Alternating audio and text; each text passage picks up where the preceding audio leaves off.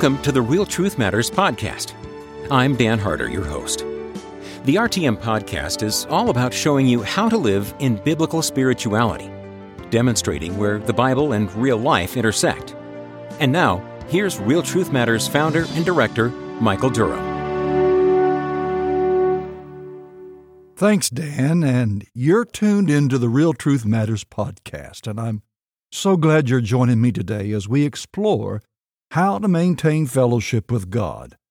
How can you walk with God in the way God intended, an intimate relationship between the Lord and you?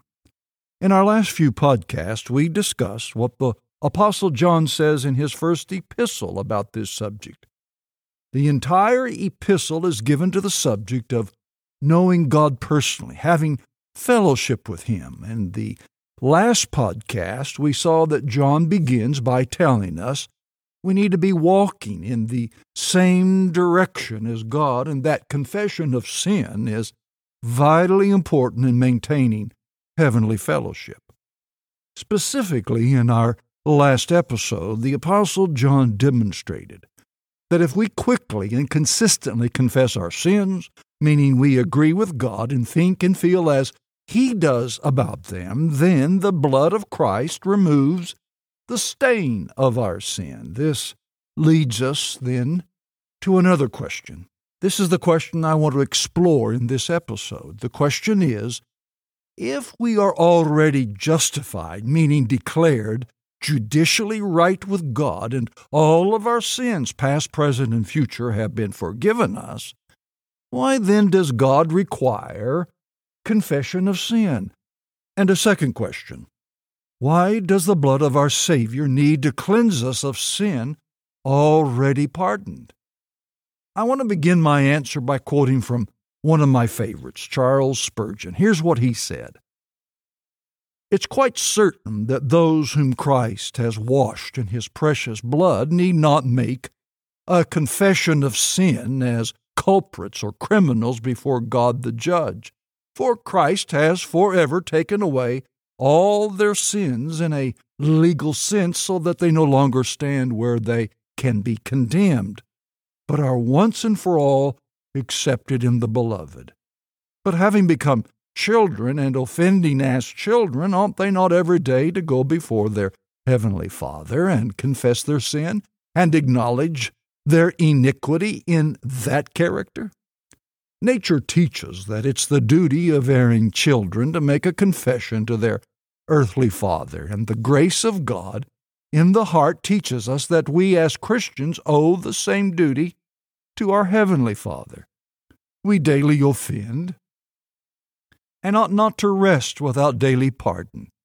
For supposing that my trespasses against my Father are not at once taken to him to be washed away by the cleansing power of the Lord Jesus, what will be the consequence? If I've not sought forgiveness and been washed for these offenses against my Father, I shall feel at a distance from him. I shall doubt his love to me. I shall tremble at him. I shall be afraid to pray to him. I shall grow like the prodigal, who, although still a child, was yet far off from his father. But if, with a child's sorrow at offending so gracious and loving a parent, I go to him and tell him all, and rest not till I realize that I am forgiven. Then I shall feel a holy love to my Father, and shall go through my Christian career not only as saved, but as one enjoying present peace in God through Jesus Christ my Lord.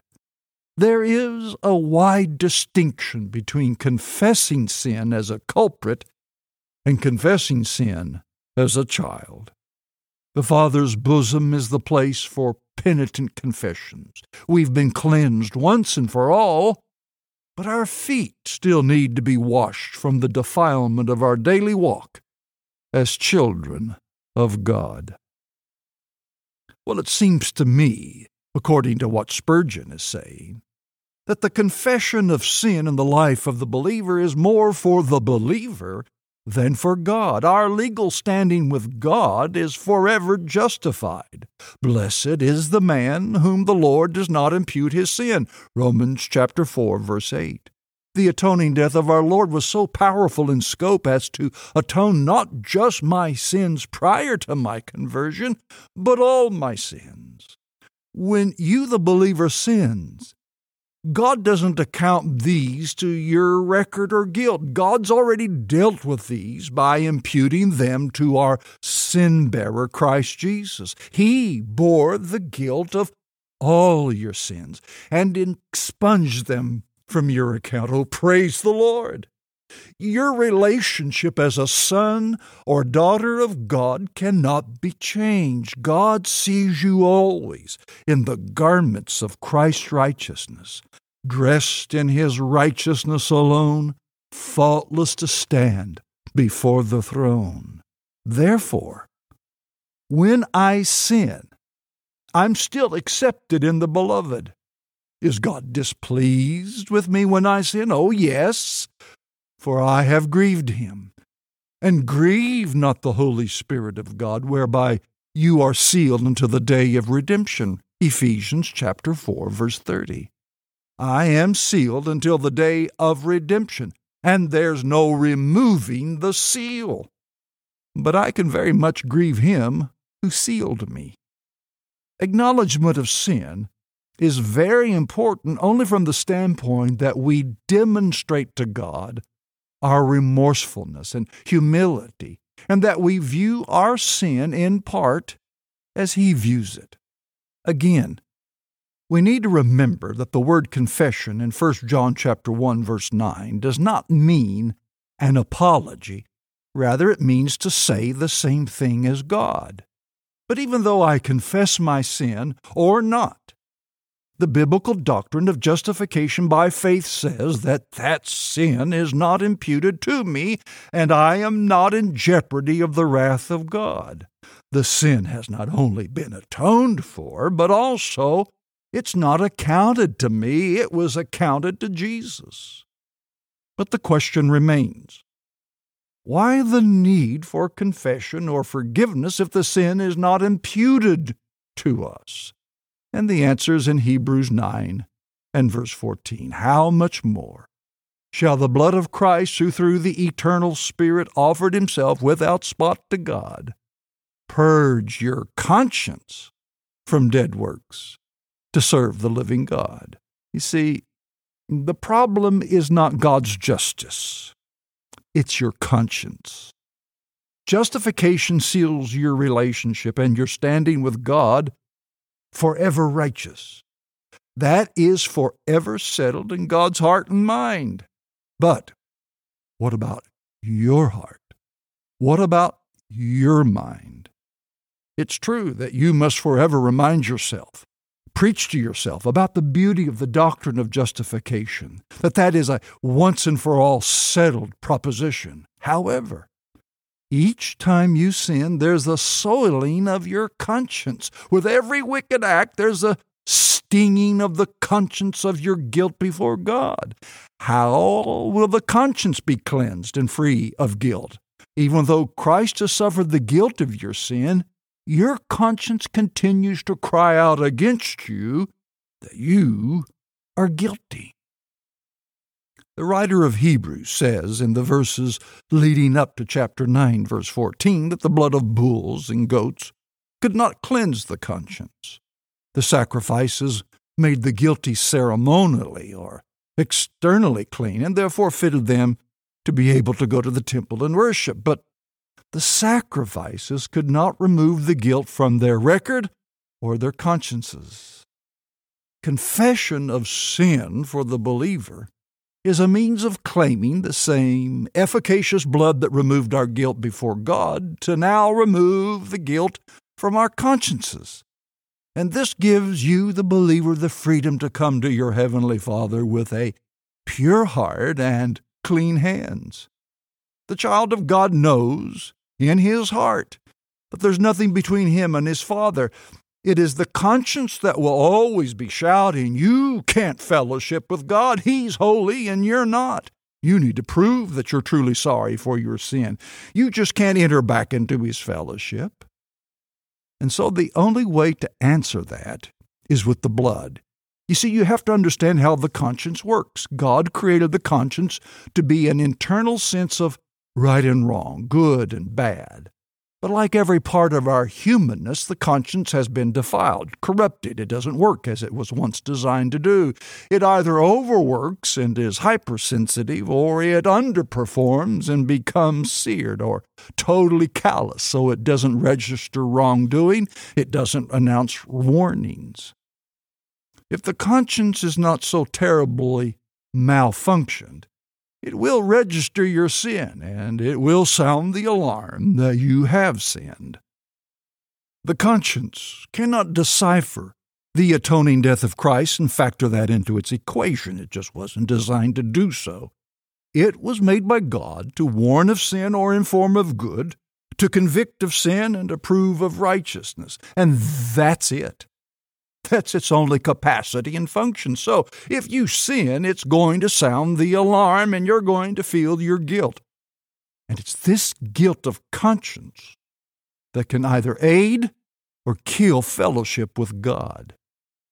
Let's use the example of a son. Why is a father's smile and delight gone when his son disobeys him?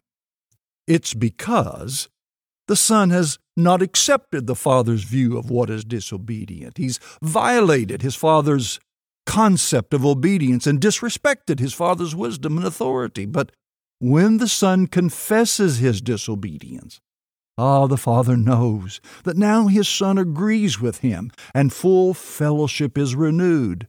Confession is another way of simply walking in the light as God is in the light. It's acknowledging the truth in the very same way God does, and thus fellowship can flourish between you and God, and far greater than an earthly father. Our heavenly Father knows whether or not our confession is heartfelt and genuine. And if it is, well, then fellowship is not disrupted. If the confession is swift and not prolonged in coming, but if the confession is denied and you don't embrace your sin, then fellowship will quickly deteriorate, not because God wants communion to cease, but because you're not pursuing peace with God. You see, loving fathers do not withhold fellowship. But when a son disobeys and refuses to own his or their disobedience, the son disrupts sweet fellowship. There must be some acknowledgement that wrong has been committed for the agreement between the Father and Son to be restored. The Son must acknowledge to the Father that he now agrees with him, and that is all confession is. Also, think about the condition of the child's heart before he confesses his wrongful actions to his Father. Isn't his heart plagued with guilt so that he avoids the Father? He disfellowships himself because of his own guilt. I cannot believe that a loving Father desires the disfellowship that occurs with the disobedience of their children, no matter the gravity of the sin. It's the defiled conscience of the child that causes he or she to avoid the Father. We see this all through the scriptures, but no better place in the Bible than when man sinned in the Garden of Eden. As soon as Adam and Eve disobeyed God, they felt shame and embarrassment, and the effect was they tried to avoid God and hide from Him. I think the parable of the prodigal son tells us a great deal about our Heavenly Father's heart. The earthly father is a God imager, meaning he represents God in the parable. And what do we see? The father runs to greet his wayward son. But this is not normally how we think of God. That's not the natural view we have of God. Instead, we see him often as rigid and firm, seated upon his throne, waiting for us to come and acknowledge our guilt. But Jesus demonstrates the true nature of the Father and his attitude toward the redeemed. The prodigal barely starts his confession when the father interrupts with orders to dress the son, put the ring on his finger, and commence the celebration. It seems the father doesn't even hear the confession because he's so excited to see his boy. Again, I think our confession of sin is more for our benefit than God's. I'm not suggesting in the least that God acts towards us as if our sin doesn't matter. Oh, no, of course not. But rather, I'm saying that His acceptance of us does not change. It has not, and it will not. It is He who desires fellowship with us, and it's we who have disrupted and avoided fellowship through our sin. So, in summary, your confession of sin doesn't put you into a right relationship with God because Justification has already done that. Your confession of your sin puts you back into enjoyable fellowship with the Father through Christ because now you're walking in the same way God is going.